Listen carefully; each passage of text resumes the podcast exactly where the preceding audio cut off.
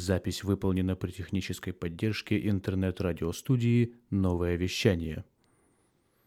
Искусственный интеллект.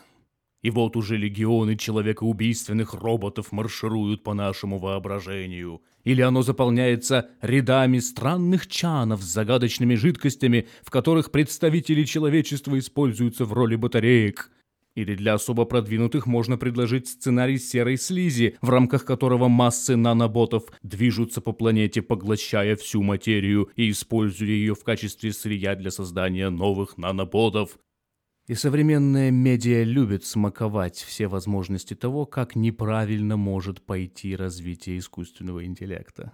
И это по-своему забавно, особенно с учетом того, что искусственный интеллект сопровождает нас на протяжении всего 21 века. Когда интернет-поисковик сортирует результаты вашего запроса по релевантности, степень этой релевантности определяет искусственный интеллект.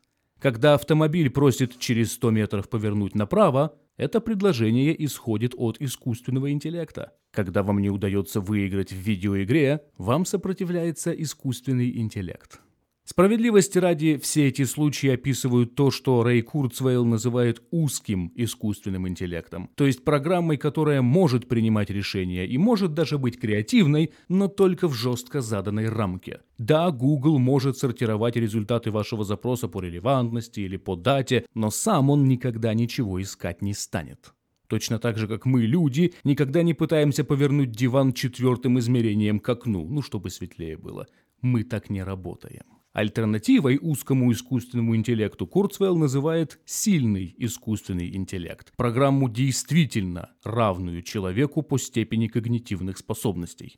И это, кстати, любопытный вопрос. Как нам определить, что мыслящая машина мыслит на уровне человека? Одним из наиболее ранних и до сих пор весьма популярных методов, вероятнее всего, можно назвать тест Тюринга – Алан Тюринг в свое время предложил следующее. Если, беседуя с машиной, человек не может узнать в ней механизм и думает, что действительно ведет диалог с другим человеком, такая машина мыслит на уровне человека.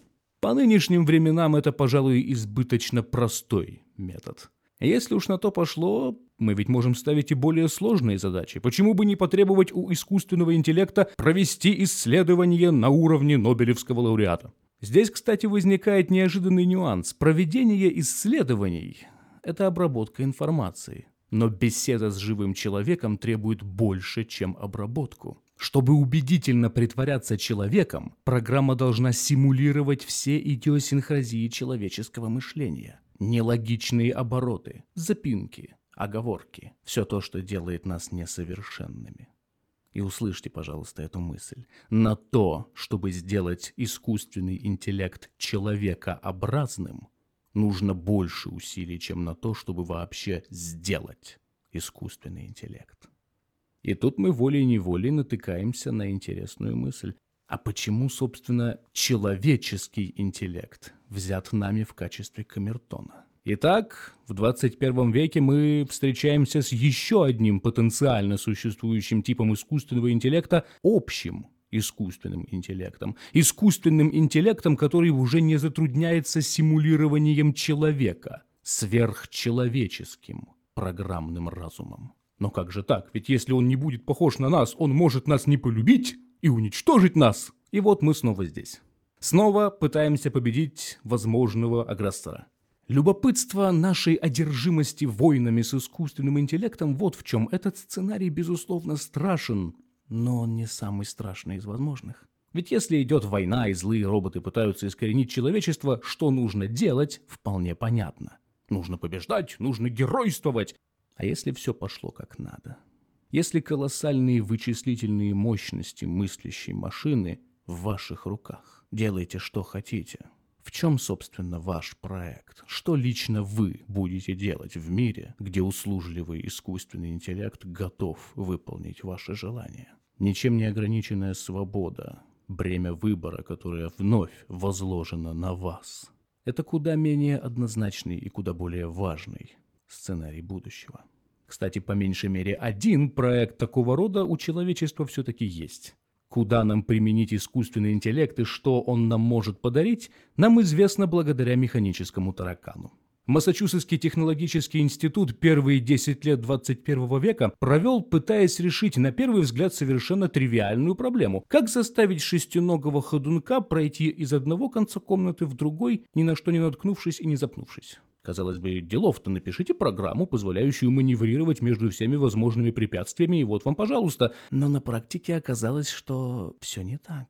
Постоянно меняющиеся условия, постоянно переставляемые препятствия путали любую самую сложную навигационную программу. Без человека за рулем таракан, которого прозвали Чингиз, неизменно утыкался в тупик. И в какой-то момент эксперты-программисты подумали, что, может быть, неправильно рассматривают саму проблему. И вместо одного универсального алгоритма поиска пути были написаны шесть маленьких алгоритмов для каждой лапки таракана свой. Ведь каждая отдельная нога таракана в каждый отдельный момент времени может совершать не так уж много действий. Либо двинуться вперед, либо двинуться назад, либо налево, либо направо, и в общем-то все. И внезапно таракан пополз. И доползал куда нужно неизменно. То есть для решения задач в условиях сверхсложных, вариативных, переменных полезнее не один универсальный субъект, но конгломерат маленьких подсубъектов, работающих на одну большую цель.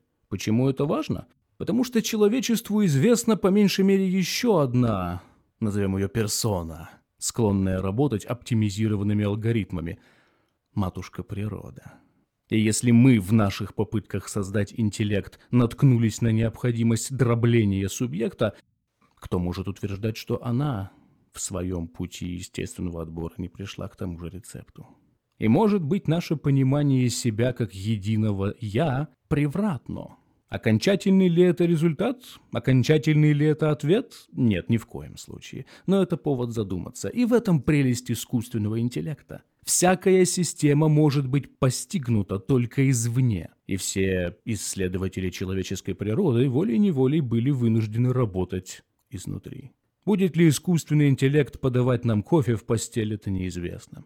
Но как бы то ни было, он однозначно послужит зеркалом, в котором человечество впервые по-настоящему посмотрит на себя со стороны.